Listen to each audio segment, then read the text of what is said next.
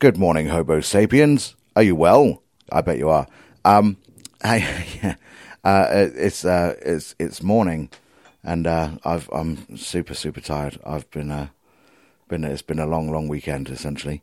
Um, uh, this week is with Steve Goodall, who is a uh, well. I first met Steve probably shouting into a microphone, rolling on the stage, breaking his guitar um, in the band Stout. Uh, and then uh, then he was in a uh, he's also in another band called uh, Do Geesey God, uh, where he sort of rolls around on the stage with a microphone making a noise. Um, he does that, and I realised that that was actually attention-seeking behaviour. What he really wanted was his belly tickled because he's now become a dog trainer, and uh, and if you throw him the right treats, he's a lovely, lovely man. Um, uh, we decided to do this this this particular chat on the grounds that uh, I claimed one day that I'm a I'm a dog racist, that all dogs look the same to me, and uh, and I don't know what they're for. I don't know why people like dogs. I don't I don't get it. I just don't get it. I I I just about understand babies, um, uh, you know, in terms of a life form that you that you clean up after, um, but for dogs, nah, don't get it. Don't get it at all. I think it's because I'm I'm a transient sort of person. Um, I like to wander around, and I don't. There's a life form that that requires all all my attention. Nah, not good at that. Um, so he basically went, "Oi, uh, I'm pretty good at this dog training lark, and I know a lot about dogs, so I'm going to teach you that dogs aren't bad." Um, so so so this whole episode's about it's me and Steve uh, chatting a couple of weeks ago before a house show in his own in his own home. Um, on his podcast gig because he actually runs a podcast. Um, there was a there was one that was called like um, barking out loud or, or, whatever it was, and um, and there's also uh, barks from the bookshelf, which is a a review of doggy books. Uh, Steve's also written a book about dogs, uh, which I mentioned, um, and dog training. He loves it. He absolutely loves it. It's so good to see a a, a passionate dog person actually uh, explain uh, brilliantly and interestingly uh, what the fuck that's all about. Um, it's been a good week. I've had a. I'm I'm achy. I'm feeling old, and uh, but also uh, youthfully exuberant at the same time. Um, uh, most of last week was dedicated towards uh, the lounge kittens stuff. Uh, I drove up to Southend on on Thursday night and stayed with John and Karen, and uh, had a really nice time. Uh, just just hanging out with them. They're just lovely, lovely people. Uh, and then it was the full on uh, kittens rehearsals um, uh, for the whole of Friday. The whole of Friday it was like an eight hour day of wearing a very heavy bass that I haven't worn for a long time. I've realised that my my shoulders are not got uh, my shoulders aren't aren't used to having a bass on them for that long. So stood up, playing hard. Um, it sounds amazing. The band are great. It's such a lovely um, experience to go through. I haven't, you know, I haven't been a session player for ages, and uh, it's nice. It's really nice to uh, also not have the the front role of things to be a supporting role uh, to the fabulous talents of the kittens. Um, uh, yeah, it's just it's just a nice new mindset. It was nice to just do work. Um, so that was uh, that was Friday. Saturday was um, a gig at the Winchester Gate with the Jimmy Hillbillies, and uh, it brought back all this post traumatic stress disorder thing that I have from uh, playing with Dorset Hillbillies. Um, so the gig was in Salisbury, but the Jimmy Hillbillies they come from uh, they come from Dorset and I was, I was as soon as I met him, I was just like, oh, oh, they were. Did you play Wonky Donk? I'm like, yeah. Um, and then I just realised that that was the gig where I played all my set, and then this really racist woman came along and had a massive go at me. How dare you have an opinion on stage? I live next to a Romanian. She, for like fucking forty five minutes, and uh, that actually uh, inspired my friend Jems to uh, uh uh, make a mug. She took a picture of this woman pointing at me and shouting, and uh, and made a mug of uh, of that particular moment, um, with "You ruined my festival" written on the back of it. Um, so yeah, so I was talking about that and and the the mildly racist undertones of uh, of a Dorset flag with the with the Confederate stars uh, running through it. Um, it was quite it was quite a funny show. It was quite a quiet one. Um, it's bound to happen. It's sort of towards the end of the month and cold and wet and things like that. But it was it was it was actually nice to get some stage time in with the double bass because uh, I feel I, it's weird if I don't gig for a couple of weeks, I'd lose all memory of all of my songs.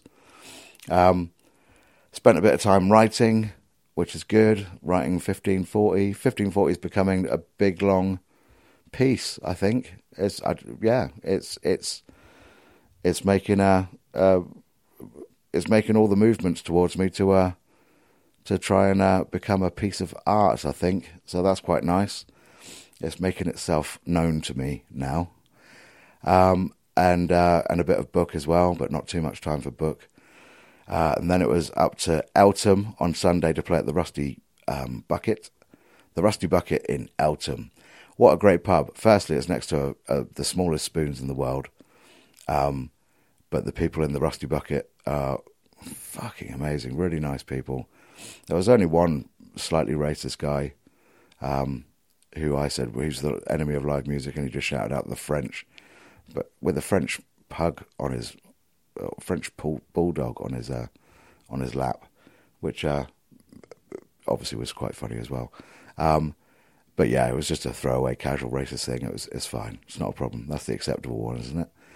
Um, and uh, yeah, knocked out two hours there. Um, uh, several encores and and yeah and extras. So yeah, it took a long time, but uh, but yeah, did all that. Lots of driving, lots of uh, lots of gigging, lots of uh, listening, lots of uh, late nights as well. So so yeah, it's it's, uh, it's it's been a good week. And then this week we're off on on the road with the kittens. I get to live on the bus, and I'm sure there'll be all sorts of content available from that. So uh, if you're uh, if you're interested, follow the Lounge Kittens and all that. If you don't know them, what the fuck? If you don't know them, what the fuck? Um, uh, uh or keep an eye on on all the social medias, and we'll be uh, larking around for your enjoyment uh, over was it Thursday, Friday, and Saturday, and probably a bit of Sunday as well. And you can see some various states of tour madness. Um, yeah, and then it's then it's uh, then we're in March. Jesus, what's going on? Yeah, all right, um, right. Let's get on with it. Uh, so this is me and Steve talking. We recorded all this on uh, very kindly on Steve's podcast gear in his little studio uh, in a little room that smelt of dogs. Um, so this is me talking to Steve Goodall, the wonderful Steve Goodall. Um, uh, I really enjoyed this chat, and the word is dogs, dogs.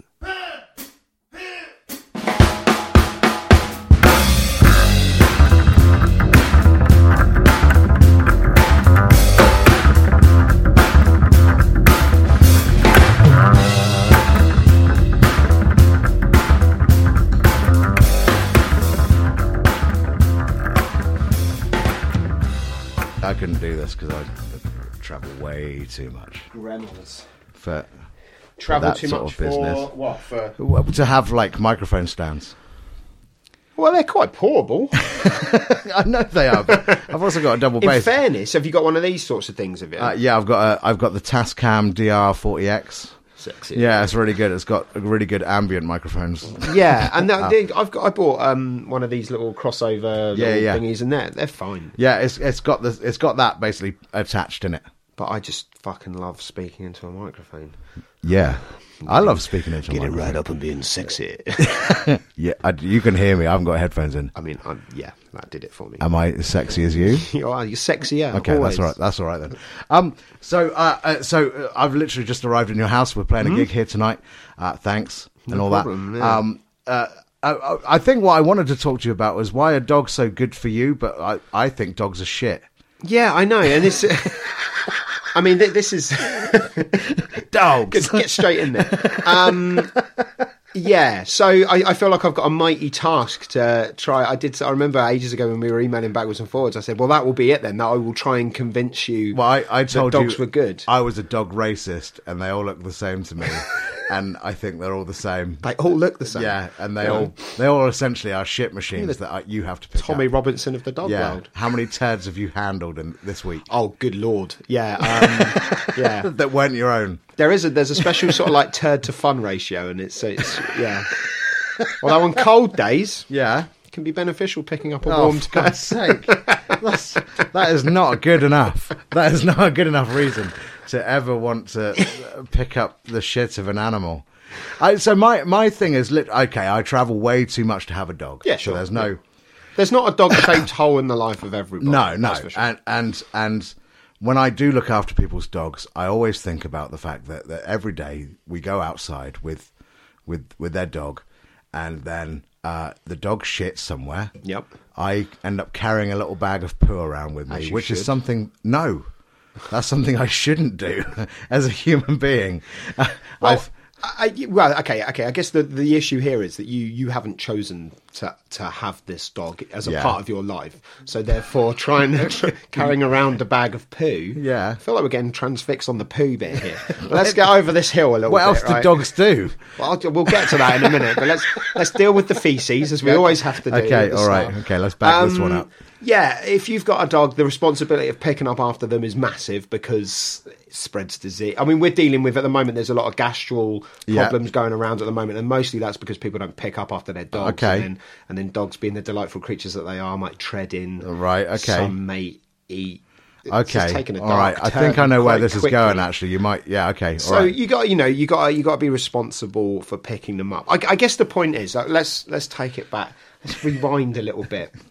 It's that I let. I think this uh, would help. I've strat- I've made a strategy. Okay, all right. No, that's how fine. to convince you dogs are great and not shit. Um, so dogs, as we know, dogs now, like living in our society in Yeah. cities and things like that. That's not been around for a long time. No, no, it hasn't. Last hundred Yeah. years, maybe. Most of the time before that, dogs were either working dogs um, or living on farms and Yeah, things yeah, along those yeah, lines. yeah. Um, well, so are most people. Exactly. Yeah. Yeah. Uh, yeah. um, and and actually, that's an interesting fact because do- the, the dog, the dog population grows and moves with the human population, and Yeah. that's been almost throughout time. The, Yeah, i- yeah, the yeah. idea of how dogs became domesticated, uh, it, it's an interesting question, and there's not really an answer because there's not much. Um, I mean, there's there's all sorts of evidence. Yeah. But there.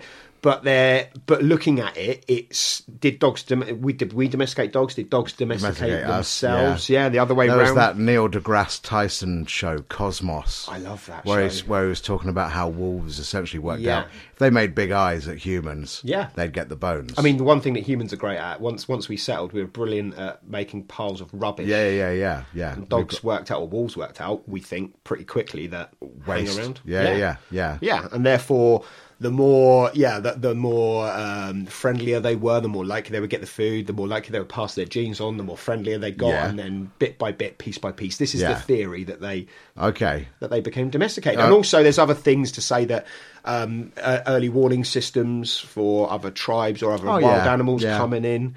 Um, but there is a big, big shout for them helping us moving and So, so um, getting us across um, the land bridges and things Yeah, going yeah, up yeah, into going we, up into we rode the, dogs. yeah, or dogs pulled us. I Yeah, don't know. Oh, know yeah, sorry, yeah, Some dogs sorry. you could ride. I've Yeah. met a few. Yeah, okay. No, I, I, I, I agree with that, and I think that's fine. And then you get a job in advertising, which is a job that hasn't been around for very long. Yep. And then suddenly you get a Shih Tzu, which hasn't been around for very long. Yeah. And then suddenly that's making little bags of, of Poop. crap all over the place. And suddenly you're going, but hang on, I live in Chelsea. Why the hell is there dog shit everywhere when Yeah. there's there's hardly any foxes? I mean, it's an interesting question, and without wanting to get too philosophical too quick, I guess. Is, I, I guess if you extrapolate that idea, if we, if we go really far with it, because I'm I'm quite like, um, you know, I'm into animal welfare, into their sentience and that sort of thing. But if, Yeah. you, if we go as far as we can with that question, the, the question has got to be: Is it fair to keep a dog, especially in that sort of environment? Yeah, it, that, I always think So this. Is I- I it fair to keep you. any sort of animal in a in a in the sort? So I, I that includes humans as well. Mm-hmm. You know, when it comes to these tiny little apartments and you know sort of one bedroom things where you're literally shitting next to your own pillow, and someone's got a Is dog. the in there word for well. this podcast going to be called shit? Yeah, well, I don't know, maybe, maybe I don't know. Dog yeah, probably, probably. Um, it, it, it, I don't know where it's going to go, but I think uh, you know, th- th- there's a there must be something uh, immoral towards the dog in or, or animal in general. I hear what you're saying. I, I think for me, if we're meeting their, uh, and this is uh, this is where I think dog training and, and behaviour is going at the moment. If we meet their needs, their Yeah. welfare needs, if all their welfare needs are met, yeah. I'm comfortable with it. Now, Okay. are we meeting all their welfare Well, yeah, needs? are People are coming enough? up short a lot of the time, one hundred percent for sure.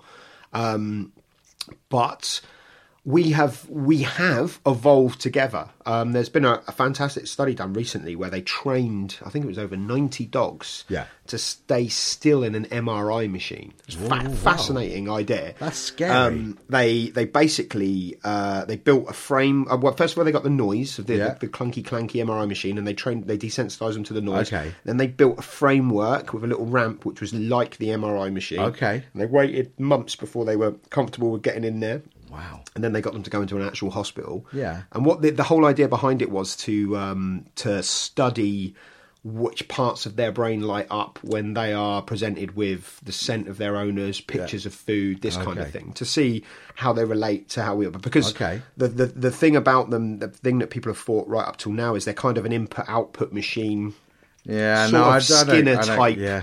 You know, Yeah. um, operant conditioning, classical conditioning type machine, which you know, to to a certain degree, they are. But what they found from these dogs were the, the same areas of the brain light up with them as it does with us when Okay. their reward systems are lit up. Yeah. Yeah. So so in, in the presence of their owner, they Yeah. feel what we can now scientifically say Yeah. is love to a certain degree. So the same things, the same Okay. areas of the brain light up, the same Right. neurochemicals are being produced. Yeah. Same with dogs and children. So um, you get uh, an oxytocin rise Yeah, yeah, whenever yeah. you're petting a dog. Same thing. I so love it, the chemistry of love. so it, yeah, so it brings your heart rate brings it all down. bullshit, doesn't it? Yeah, it's the same yeah. as being scared. Exactly. exactly. Yeah. but uh, it's the same. So it goes to show how much we have sort of evolved to be with them. So, but yeah, the question is, do should everyone have them? No, they shouldn't. I see. No. I see plenty of cases of people that shouldn't have dogs, but dogs are very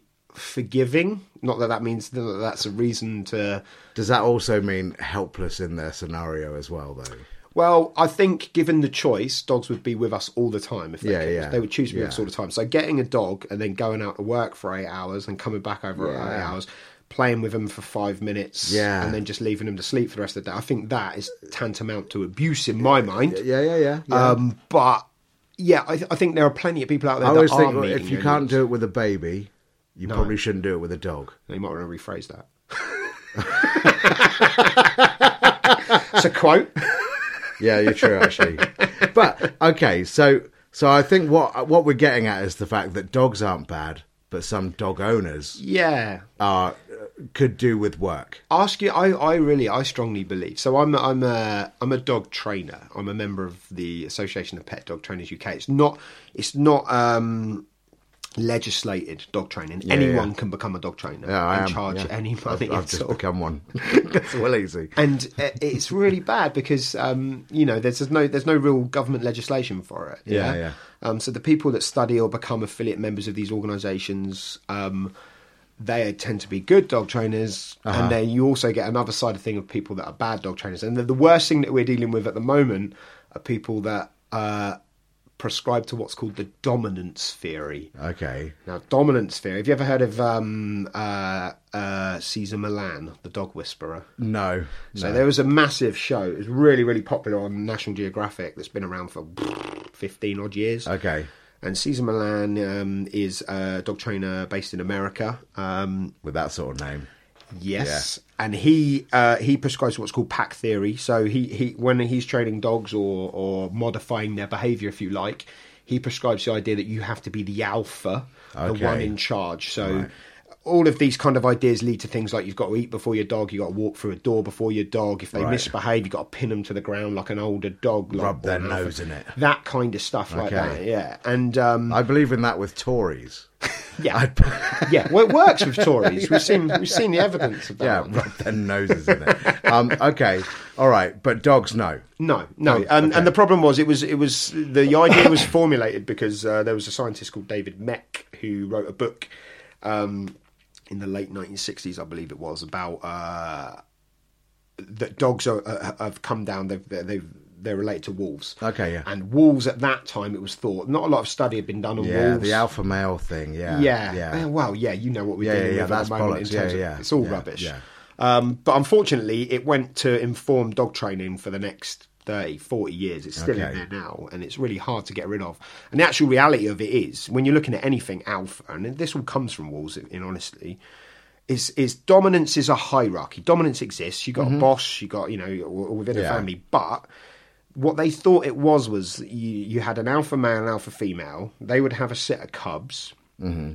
Um, and then they'd all be vying for position about like I'm going to take over the alpha Yeah, role. I'm yeah, going to do yeah, this. I want your position. You want my position. You know all of this sort of stuff. Yeah. But actually, in wolves, what happens is alpha male, alpha female. They have a set of cubs. They stick around with them, and they actually hunt together. So Yeah. it's like a, um, a a family unit, if you like. And um, then they have another set of cubs. The original cubs stick around, and then eventually those original ones will go off on their own and form their own pack. Yeah, but yeah. never at any point are they vying for position. Yeah, Okay. So that the problem was that that got disproved pretty quickly, and actually David Mech, um, I believe, wrote another paper saying oh, we got this wrong. Okay. but the problem is memes in the in the way that Richard Dawkins would say memes. Yeah, yeah. They last for a long, absolutely, yeah, long time, and now we're stuck with that a little Yeah. bit. And people still prescribe to it, so you end up with people that, you know, we use punishment-based systems to train dogs, which and humans. Yeah, yeah, yeah. Actually, Yeah, absolutely. I mean, I don't know anything about children, No, uh, they. very little, but You don't put their shit in a bag. They put the bag on them. They put the back. Yeah, that's I've the- seen. I've seen yeah. dogs with nappies. Yeah, on okay, okay, well. yeah. Um, but from what I what I can tell, and I'm not comparing dogs to children, but I've worked with a lot Go of on, people who it. are who are. if you can do it with a dog, you probably shouldn't do it with a child. Yeah. No. Um. Uh, it, it it it's similar, like behaviour. Like positive reinforcement, Yeah. you know, all of those things, it's just similar. It seems to be the same mm-hmm. right across the board.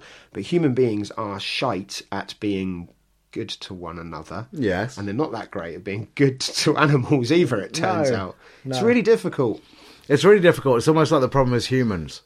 Yeah, funnily enough, it's almost like the problem is us. I think everything would be going, everything would be going just right. Yeah, it, without I, I think the whole world would be just fine without humans. Oh fuck! All right, let's get rid of some humans. Um, no, no, no. Um, okay, so I, I, I, I get all this. Uh, there was the thing about there was this uh, a, a visual that I saw at one point. It was to do with social care and wolves. Mm-hmm. It was this thing where it basically said, "Look, here's the leader of the pack, and here's the eldest and sickest member of the pack, and everyone follows behind, sort of thing. You know, to protect the or the, it's a protection of the Okay. the elderly one. Interesting. I can't remember where it was, but I don't I don't know if it's true or not. That's the thing. I it was some, something that people were, were throwing around that the It doesn't the sound to me like it that that, that would be a thing. Yeah. I don't think because that, that's assuming there's this massive family of like yeah, I mean there was about there was about twenty wolves in a in a yeah, line. whereas the it's- pack's generally a family unit. Okay. And, at some point, those cubs tend to leave to form their own packs. Okay, yeah. I mean, mean, that's weird. Yeah, I don't know. No, I don't know either. I, I, I, I'm assuming that that's not part of your. You don't have to train wolves. No, Um, although I did go recently to the Lake District. I went to a experience with wolves. Okay. So my my mum and dad Oh, got it for my, for my birthday, and that was something else. Yeah? Believe. It was a bit disconcerting, if I'm being honest. They were. So, I mean, they are so. They're huge. Yeah, yeah, yeah. like they're they're a completely different, like you know, Yeah, yeah, kettle yeah. of fish, obviously, Yeah. but so powerful. And they came out with these two wolves, and they're they are so they're hybrids. They're not completely all wolf because you Half can't half keep, robot. Yeah, Okay, right, side, okay. wolves. Right, okay. Um, I think that, that that's to do with the legislation of them being able to keep them. Really? But they had two leads, so two slip leads, like nooses, which I Oh don't my- I don't like no, on no, dogs, but no. you can see why they had them on wolves. And these handlers handling them, and from what I know from dogs and like what you do with dogs, being around these guys was really disconcerting. Whereas everyone else that was there, Yeah. that didn't work with dogs, was quite happily sort of going over and Oh, patting them on the head. yeah. And they were saying stuff like, "Oh, if they stare at you, Just fuck off. bang them on the head, give them a bang on the head." Oh, and I'm okay. thinking, no way in a million years am I going over and whacking that wolf on the head. And he, they were they were big. And the the funniest thing was they they conserved. They're really they come across as being really noble because. They can. They don't use any energy. They don't have to use. Yeah, yeah, yeah, if yeah. you stop walking, they'll just lay down. They're like, right, that's all done. And if you get up, yeah. they'll start walking. And the best thing was, all around them. So this was in the Lake District. All around them is fields of sheep. Yeah, yeah. Now these sheep, they, they haven't grown up around wolves. No. never grown No, up around they have no idea. No fucking idea what this is next to them. Yeah, they're And- not entirely sure why they're scared of the collie. The wolves knew. Yeah. Yeah. So as soon as they got near, as soon as they got the scent, they would like boom, their little eyes would go and they would sort of like hang up and they would look, and the sheep are just wandering around right next to them. But you just got the the power of them as something yeah, else. I've never seen one in the in the in the flesh. They are whoppers. Um, I, I there's there's two things from that. One of them's um, I heard a thing which was about uh, a wolf sanctuary somewhere, uh, Denmark, Norway, sort of way, um, where they basically say don't have sex about a day before you go in because they'll Oh, okay. they'll smell it. Essentially, they will they will they will understand your carnalness. uh, Okay. immediately. Again, no, um, okay. um, uh, and there was a, another one which was um, it was to do with rewilding and stuff like that. The George Monbiot book, Feral. I don't know if you've read Yeah, all yeah, that. yeah, and- yeah. I love George Sort of putting predators back in the wild and There's a really famous video about how wolves changed the course of rivers in Yellowstone yes, Park. yeah, yeah, yeah, Yeah, yeah, exactly yeah. that. And uh, and it's um, uh, sort of moving into that sort of thought. Obviously, if if say we ever get to that point, say we say George Monbiot rules the world. Yep. and we get to the point where he goes right it's not illegal to own wolves anymore um, and lynxes we'll put them all back in the wild Mm-hmm. Yep. the red deer are going to get it but you watch the trees Yep. thrive you know and all that And the humans die. some humans slow ones. some humans die Would, is it even possible to understand a wolf the way you understand Uh, domestic dogs I think you can understand them. I think you have to. I think you'd have to understand them from afar. Yeah, yeah, yeah, yeah, The problem is their territories are huge. Yeah. So to put them back into the United Kingdom. Yeah. You know they they, they I mean they, they they put a load of uh, wolves back into Canada recently, and they were tracking them, and they walked right down into Washington State. Really? Like thousands of miles. Wow. So. So, given you know, if they're hunting, if they're looking for food, they can go anywhere. anywhere, yeah. So that I think that's the problem with putting them back into the UK. There's always a debate about it. yeah yeah yeah It Seems to be a debate all the time. i think we should just go for bears Bears. bears would be Oh, nice bears funny. I think bears like funny, not necessarily ha ha, but I think I think you would like if you made them up. Do you Yeah, know what oh I mean? yeah, stupid. Yeah, it would be horrific. Yeah, wouldn't it? huge body weight requires a massive. Eat you alive. Yeah, Don't care. They, they Yeah, don't go yeah. for the juggler or anything. They just start munching Just your guts out. Yeah, yeah. But but also, I, I I never understand anything that's really big that needs lots of calories. No. Like polar bears. Never trust polar bears use a lot of calories. Yeah. And you go, well, surely that's not efficient to be where you are.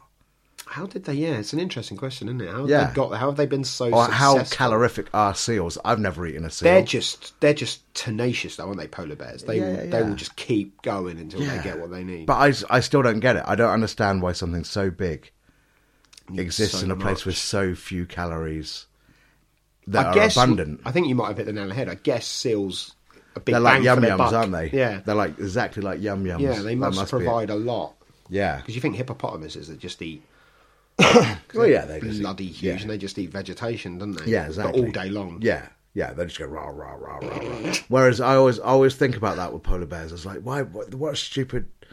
You know, you need to evolve here. You need to come to into where the bins are because we've we've thrown away loads of stuff. Okay, you might. Well, they do do that, don't they? They do Yeah, come into yeah. the sort of, but then they nicely but get I, I, chased away. I don't know. I'm I'm just constantly think about if it's cold, why would you live there? That's my thing anyway. Same with penguins. I don't don't get Humans? it. Yeah. Why would you go up there? Uh, yeah, it was just raining all the time. Don't live there. That, that's a, that's a British thing. Okay, back to dogs. Back to dogs. I'm I'm getting convinced on the grounds that I think the the owners are stupid now. Mm-hmm. Um, what's the um, that's not that's not the right question. The, the what's, who's the stupidest owner you've met? um, but no, what's what's the worst case of dog you've ever seen? Um, I'll be on, I'll be honest. The thing the thing that's going on at the moment is we're, we're getting a- so it's quite difficult if you want a dog in this country. It is quite difficult to go through official channels to get one. So say you wanted to rehome a dog, puppies you can go and you can buy a puppy. Mm-hmm. Yeah, yeah, yeah. Or you can get them through Gumtree or some horrendous source or something like that. Puppy Yeah. farms. That's another. My job. auntie's sister's cousin's neighbour has got a Yeah, yeah, exactly that kind of thing. But what we get now, so a lot of people want to rescue dogs, but to go through the official channels like the RSPCA or the Blue Cross or something like that, Yeah. it's quite difficult. You have to go through a lot, of, rightly so. You have to go through a lot of home checks. Yeah, yeah. They want to know how many hours you work. Quite Yeah. right too. Yeah. But what you can do now is you can rescue a dog from like Romania or Greece, somewhere like Yeah. that, Turkey, and you can get them delivered to your door by a white van. You know, next Yeah. Thursday. Yeah. In it comes, no history, nothing. You've rescued a dog, so you feel pretty good about Yeah, it. yeah, of course. Yeah, yeah. Normally, what happens with rescue dogs is a couple of weeks, they takes them to settle in, and then suddenly their personality starts coming out. And Okay. a lot of times, what we tend to see is these dogs have got quite quite a few hang-ups. Yeah. either absolutely petrified of men PTSD. for right yeah, for yeah. right reasons Yeah, because they've been kicked up and down the street. Most of them have been strays. Yeah. Um, you know, uh, uh, absolutely just just want to be free because they've been stray dogs. I mean, a, a lot of the times I get, I I think, and a lot of other professionals think this, this is a bit controversial, but if you're a stray dog, let's say you're living somewhere where, okay, you might have to avoid the odd kick by Yeah. an angry Greek man Yeah, yeah, yeah, outside his taverna or something like that. But life's pretty good. Yeah, yeah. You hang around with your friends, you lay in the sun all day. Gyros all day. Yeah, Oh, yeah, yeah. Okay, Yeah, yeah. exactly. Okay, yeah. If then someone comes along and thinks, you know, we've got a big we've got a big problem with dogs over here and we need to ship them back to England, it's tantamount to sort of trafficking. you Yeah. know? So you pick a stray dog up, you throw it in a van, you, you Yeah. know, pop, maybe pop it in a kennel for a couple of weeks, and then before you know it, you're in Kent living in a, Yeah. you know. Well, I know a Bulgarian dog who lives in Edinburgh. Well, there you go. Um, uh, uh, uh, yeah, I mean, I, I, I see it, it's weird because I, I, uh, I, I, I still think there's something to do. I mean, most of the dogs I've met that have ever come from that sort of Yeah. part of the world of that thing have usually been nice. But you're absolutely right; they're absolutely uh, uh, neurotic. Yeah. Um, in be, terms yeah. of um, uh, PTSD. Uh, you know, Yeah. sort of, you know, men is especially a thing. You're absolutely right. Um, uh, and I and I, but at the same time, I think there's always a thing. If you show a dog kindness, Yeah. a dog will usually You'll respond to the end. kindness. Yeah, But what they what they will learn is to dogs. be. I can imagine Yeah, you're really good. yeah. You you have an an air about you that I can Yeah. imagine dogs would really really like, and I can definitely see that. But what you will find is they will become bonded and close and trust you. but if Yeah, they've got an issue with other people, Yeah, then when you're walking or- down the street, they're barking at other people, growling, doing that, sort- and that's when I get called in. Okay. to sort of help that thing and. It's actually interesting. This is a, a little bit controversial because the the idea of um, of we're starting to look at things like um, epigenetics, which in my very small understanding of it is minute, is that, that it passed down through generations. So, Okay. so from from one generation to the next generation. So, say you're um, you're a dog and you've been treated badly by men, Yeah. uh, and then you have a litter. That litter would have the inherent fear Okay. men, and this is Okay. quite sort of cutting edge sort of science stuff. at the moment. Okay. It's not a lot better. I mean, it is slightly controversial. I need to read a bit about this because yeah, I know, So I know do I. about it. I don't have- But- I'm not sure the mechanics of that, but yeah, But I've definitely seen like puppies that have that have come from places like Romania and that where they're not treated very well, especially by men. Unfortunately, it's not it's bad to say, no, but just keep saying it. yeah, No, honestly, every man listening, remember it's us. it's our cock and balls and our bullshit that makes dogs it's a sad. problem, isn't it? It's Yeah, totally a problem. yeah. Um, uh, yeah, and I've seen dogs that have, have been born in captivity, so in in a in a shelter. I've probably had little dealings with men, but come to England and be absolutely petrified of men. Yeah, Similar yeah. to the same way that you could show rabbits a picture of a hawk, and they will freak out. Okay, so they regardless know of the whether predator. they've seen one. yeah. I think that's similar. I can't imagine humans. many rabbits who died of hawks No. actually saw the hawk. Yeah, that's a good point. That is a good point. But Yeah, uh, it is yeah. something that I again, it's something that that, that happens to them. Um, and men are they are useless with dogs. Yeah, generally. yeah, yeah. Uh, that- I mean, that's a that's a that's a wide. I'm casting a wide net. But there, also, I think, yes, it's true. I think men are not uh, nurturing. do you know what I think it is? I think we're just too embarrassed all the time. I think we're too, we're trying to be too. You think so? a bit of a pre- we're trying to put up a bit more of a pretense. I remember when I started working at the dog training school I originally started at, it was all women that worked there. Yeah. And I really quickly became quite depressed because all of the dogs loved all of the women Yeah. that worked there. And I thought I was pretty good work- with dogs. You had to work hard. I had to work hard, but do you know what it was? It was their voices. So Okay, there used yeah. to be this thing that you said the low, you know, the lower you'll sit and like command them, but it's actually You the other way like around. growl. Yeah, Yeah, exactly. yeah, It's the other way around. That the higher your voice is, the more attention you'll get from Hey, your boy. Yeah, but I can't really go that. If high, you go yeah. really like, you know, and Yeah, yeah. stupid and dappy yeah, and ridiculous, yeah, yeah. they respond really well to it. they do like being played with. So I sure. started Yeah. raising Okay. my voice up and getting a bit higher and getting a bit stupid and, and doing that sort of stuff. Uh, yeah, that's really interesting. Uh, I, I, okay, so is there uh, is it impossible? Is there a certain uh, series of conditions that a dog might be suffering with that are impossible to cure? Yes. Okay. Any, any uh, so neurological, same in the human, I guess. Yeah, like yeah, neurological yeah. disorders stuff. I mean, uh, you can manage it with drugs and things like that, but But for sure, behaviourally- I think I think a lot of the time. The problem is we haven't got enough time to deal, to deal with these issues. So things like separation anxiety, which is a big one, which is your dog doesn't, you know, if you leave the house, your dog will try and bite its way through a brick wall to try and get to you Yeah, yeah. because they can't stand being alone. Things like that. The, the cure for that is to put yourself on a program where you don't leave the dog for Okay. X amount of months while you gradually build up to being able to leave. And that might just be you need to get them used to you shifting your weight on a Yeah, sofa, yeah. Oh, like wow, slightly lifting yourself up. Because if you've got a dog that suffers from that, they will be asleep in a coma. Yeah. And if you go to move, they'll be boom, they'll wake Yeah, up yeah, and they'll be like, Where are you going? What are you doing? Ain't nobody so you got time for that. desensitize them. Yeah, Yeah, exactly. yeah. So a lot of these problems that we have, you end up trying to manage. Um, and that's why it's important, I think, when you get a dog, especially a puppy, that you do everything right from, Yeah, yeah, from day yeah. one because they can be ama- they they they're amazingly. There's no such thing as a blank slate when it comes to a dog. If you get- if you get a puppy, that their little personality will be formed before you get them. So if you've Yeah, got this course. idea that you're going to get a dog, and because it's a Labrador, they're going to love Going to always they're gonna- love you and yeah, that's not me up. entirely true. Yeah, yeah. But when when you get them, they have this critical socialization period of a, a certain amount of weeks. There's a bit of debate about that, but Okay. somewhere between four and sixteen weeks. Okay. And um, while that in that time frame, those little neural pathways are forming, and you can do so much to, Yeah, to yeah, prepare them for being left alone and doing all this sort of stuff. And people go wrong a lot with that. Um, but have I seen? I mean, yeah, for sure. I've seen. I mean, I've worked with cases where dogs have had to be put to sleep because they're too aggressive. They've bitten people. They've bitten. Yeah. kids. Okay. Um, f- for sure. No, yeah, really, really sad. What do the what do the kids turn out like?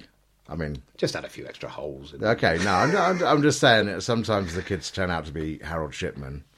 Yeah, You I'm. know. You know what? I, I I remember once I I was working um, in a rescue, and I was talking to a guy there that had, uh, that had been working in a vet's, and that week two dogs had been put to sleep for biting children, Mm-hmm.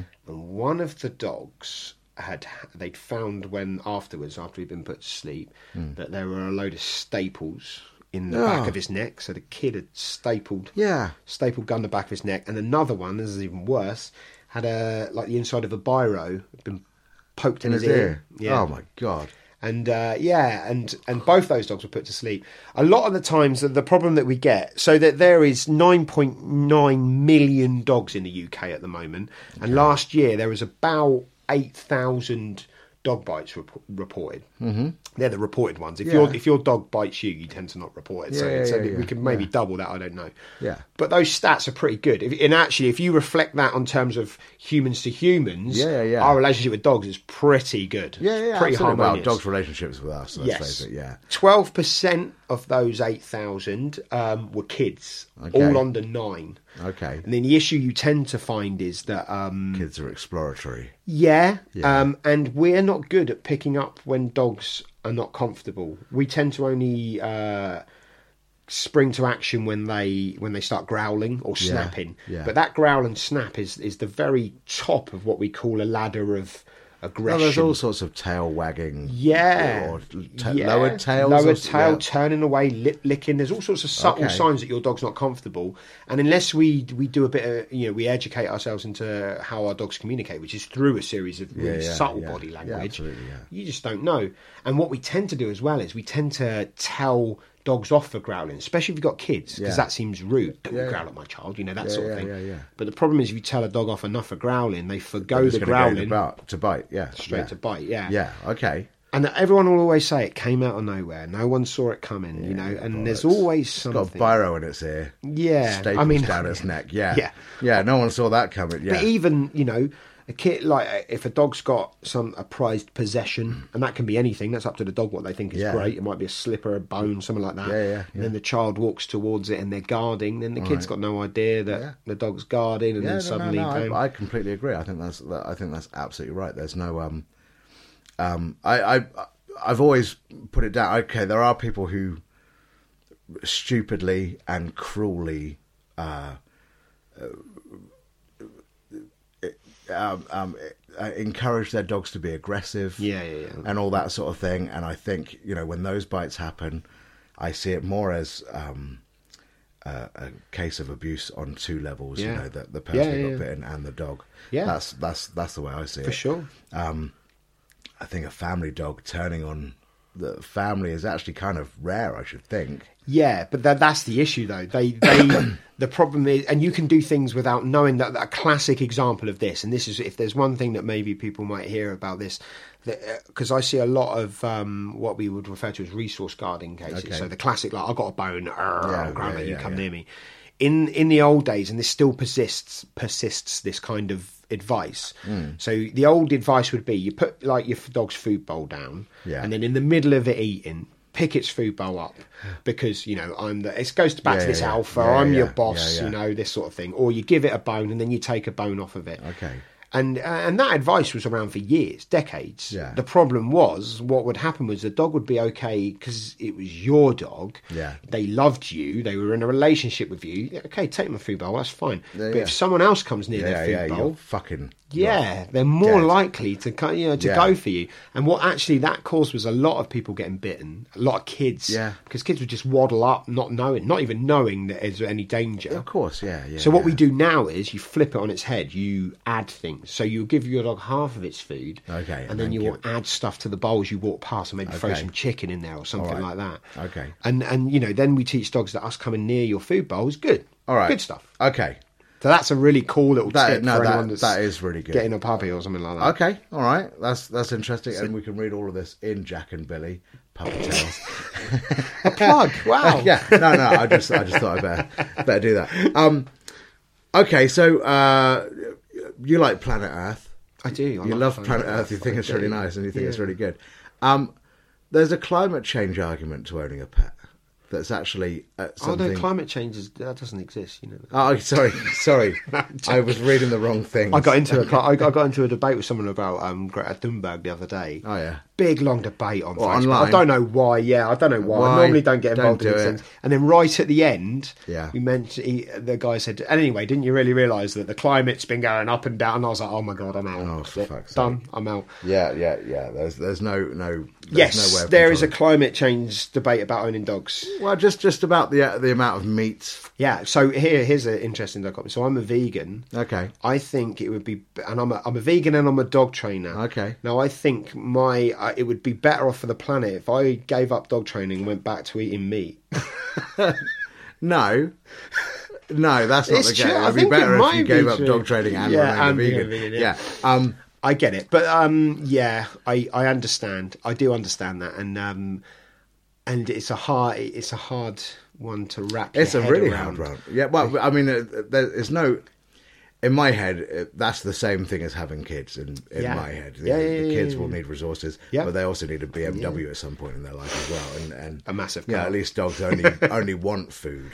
Yeah, You know, and you know, I think again it goes back to what we were saying at the beginning. The, the ethical argument for keeping dogs, I think, na- I think in 100, 200 years, if we're, not still gonna around, we'll laugh at people for keeping animals. I think so? imagine. I think to a degree, into to this kind of like you know, I think robotics would have, Chelsea would have, type would have replaced a few things. Yeah, What I'd like to think is social care is actually bigger, so that you actually need less dogs per community. So like a sharey type Yeah, thing. yeah. Yeah. see that that's a cool idea. Um, there is actually a thing at the moment called Borrow My Dog, which is uh, Yeah.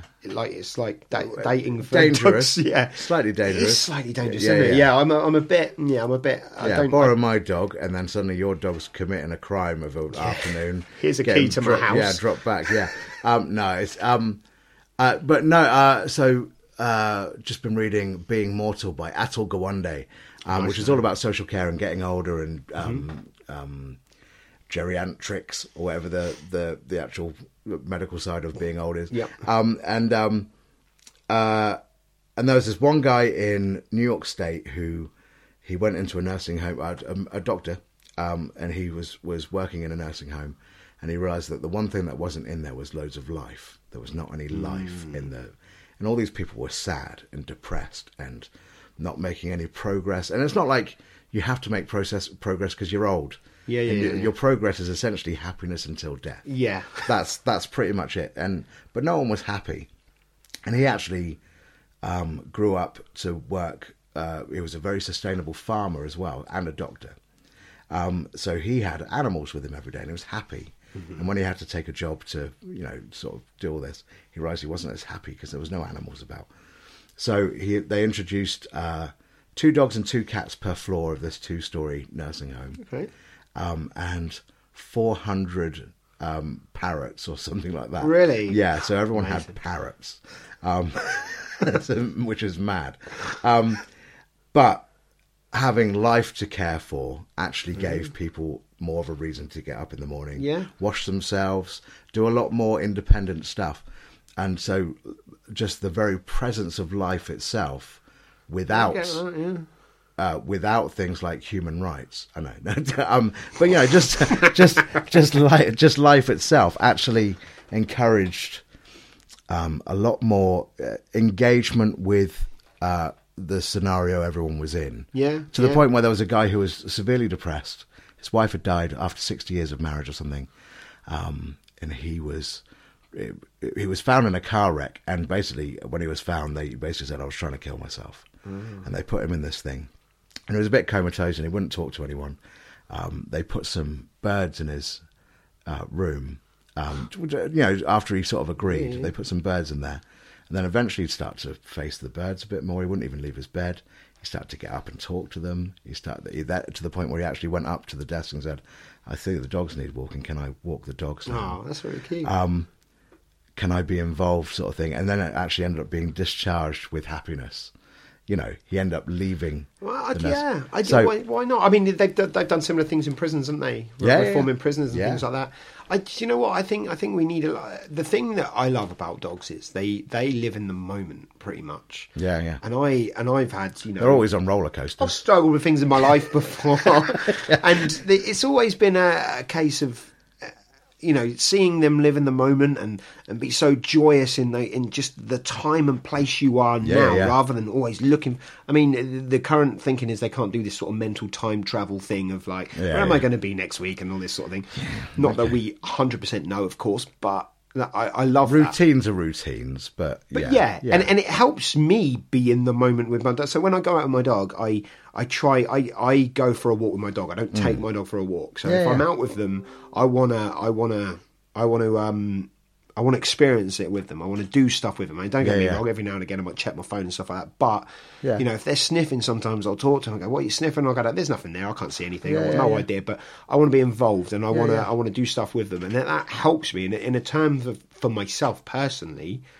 You know, in a, on a therapeutic level, Yeah. it's amazing. Okay. and so I can totally buy into the idea of getting up and getting like just getting out into na- like being outside. Yeah, I mean, I work yeah, outside now, yeah. and I am I'm very lucky. I mean, don't get me wrong. Some days it, it's wet and shit. and yeah, but not as much as you'd imagine. Yeah, yeah. actually, if you do work outside, and those days where it's beautiful, you have moments, you know, where Yeah. like, and and that's I think you you're talking about like loving the planet and those sorts of things. You you really start to get in touch with The seasons. things, the seasons. Yeah. Oh, God, I Do you know love what? the I love that about Yeah. this country. I absolutely love that. If we, if we, if I lived somewhere that was hot like LA all the time, where Yeah, I, yeah, I yeah, think I yeah. would dreadfully miss that. I, I think it's something um, I've been writing about it recently about um, uh, falling out of love with the seasons. People because people now have avocados all year long. Yeah.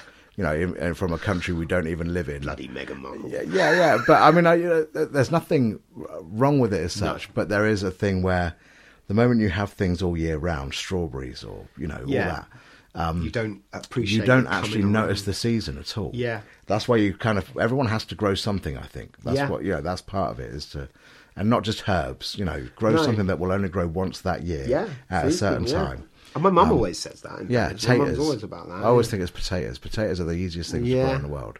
And if you can grow a bag of potatoes somewhere in the world, We've got a, we've got a little grow bag at the back we do potatoes in. Yeah. Nine, nine times out of ten we pull them out and they're like these tiny. Yeah, yeah, yeah, yeah. But I tell you what, You roast they them up. taste brilliant. It's just like I don't know if it's just you're projecting the taste on them. But no, no, a bit of garlic, a bit of rosemary, anything Yeah. tastes good. But it's it's it's it's it's that I think the seasons and outsiders and nature in general, uh, the the less we're in contact with it, yeah.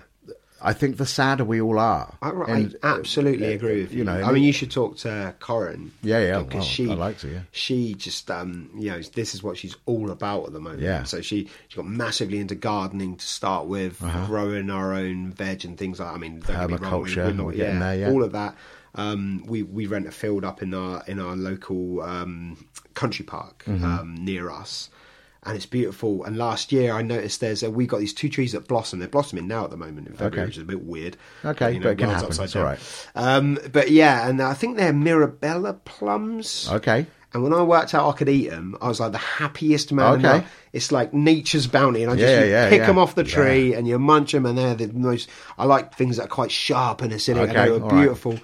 And I was happy as Larry. You can still stew them up though. They get loads Yeah, more sugar yeah, if you stew them up. yeah, Yeah, yeah, I, I, uh, yeah, I think that's all part of it. We're actually uh, we, we're going to start inviting people into a house soon, aren't we? Yeah, oh, yeah, I forgot about that. Yeah, I've got to play a gig at some point. Um, which is another thing we haven't even got into is the fact that you're. Well, you interviewed Wayne, didn't you? Yeah, I and, did do And Wayne. actually, I think most of most of my, my life is entertainment. Well, yeah, I'll, I'll, I'll just. I'll just remind everyone of that bit, but but we'll, maybe we'll do a second one about Yeah. that. And Oh, I'll, I'd love to. Yeah, I'd we'll- love to. Uh, uh, Corin would be good, but yeah, that was really good. Okay, I don't think dogs are completely shit. Good. Um, I think humans are completely shit. You should come up one day when we're doing some training up the country park. Come up Nah, when, when the plums really are busy. out, for want of a better expression. When the plums are out, you can come up and have a chew. All right, no, I, I quite like that. Um, uh, should dogs be walked? Uh, strange dogs should they all be walked in one group by one person? No, Okay. I think I think there should know be a that- limit on how many there are. Do you know can't that, that New York on. thing where you see a million people's Yeah. uh, Lhasa apsos all being walked in the same Yeah, I- same uh, I think if you, if you're doing off lead walks, I think it's it's uh, it's difficult to control what's going on. If one of them gets injured or one Yeah. of them gets attacked by another, or one of your dogs attacks another dog, and you've got another seven. I got I- it's amazing things don't happen. Again, testament Okay. to dogs, I think, right. but it's amazing that things happen. I think the government will crack down on that soon as well in terms Okay. of how many dogs you can walk per person. Okay. on public ground. I think All right. that's something legislation will be. All right, that was just a thing that was in my head then. All right, thanks, Steve, no worries. and thanks for recording it on your gear. I bet this will sound better than everything I've ever well, recorded. I'll, I'll pass you the files. yeah, mate, all when right, you, yeah, uh, that'd be great. Boom. He's the next David Attenborough, isn't he? I reckon, um, but only to do with dogs. Um, I love talking to Steve. He's such a brilliant bloke. Um, and the house show I played, it, his was just lovely, absolutely lovely. It's already not, it's it, it, it's nice being in safe rooms. Of course, it is in liberal, lovely, safe rooms. Um, but there's something else when when the liberal and safe also means uh, a mix of people that have never experienced what I do before as well. Um, it happened last night in the in the Rusty Bucket as well. It's some people look at you like you know we're just about to do a song about bumhole fingering or whatever, and some people's look is just like what. Uh, yeah, uh, and and with Steve's show, there was a, there were a couple of people there from the doggy world who uh, were like, "Huh? Oh, oh, uh, what's this?" Uh, and I, I like that. It makes me feel good that whatever whatever it is that I actually do is uh, is at least unique uh, in its own way. I have no problem with uh, I have no fear of, of someone coming along and stealing my job. Um, uh, I don't know. Try it if you fancy it. It's not a problem. Um, yeah. So so yeah, it was a lovely gig, and Steve's brilliant, and Corin's great as well, and just uh, just a really uh, wonderful life and home they're living uh, in. I do, I do enjoy them a lot. Uh, what's coming up this week? So all the week, uh, that's Lounge Kittens. Uh, I've got loads of writing to do. Um, I'm also, uh, I haven't got a podcast interview for next week. I've run out. Um, so I need to probably create something on the bus this week with someone or other, maybe a few people um, over the week. I'll be in uh, Manchester on Thursday and uh, London on Friday, and then Southampton on Saturday. So, so God knows who I'm going to catch an hour with with the recording gear. Then I should plan some more. Uh, if you have any suggestions for people to talk to, there is a big list that I need to get through and try and organise. But um, but by all means, put them in touch if you think there's some interesting folk. Uh, then I'd I'd love to have a chat and put them uh, put them on here. Uh, it's going all right. We've uh, we've got new listeners in uh, listeners in Russia and the Ukraine. Um, and I'm sorry to whoever's uh, that is, but that instantly makes me suspicious at the moment. Not suspicious in a bad way, but sort of like, hang on, what's going on here? Um, and uh, yeah, and and uh, it's nice to see all the all the figures growing and everything like that for this one. So, so yeah, so thanks very much for listening. I really really appreciate it. Um, right, I better go. I've got a, a, million things to do. I've got to go and uh, buy all black clothes to go on stage with because I'm a session bass player this week. I'm a session bass player. I'm like Nathan East. Yeah. If you don't know who that is, check him out. Um, uh, yeah. have a have a great week, whatever you're doing. Uh, don't uh, don't get into too much trouble, but if you do get into trouble, make sure it's good, righteous, brilliant, disobedient, fuck the Nazi Tories sort of trouble. Um, and uh, I'll see you next week after after all these shows. Okay, have a good week. Thank you. Goodbye.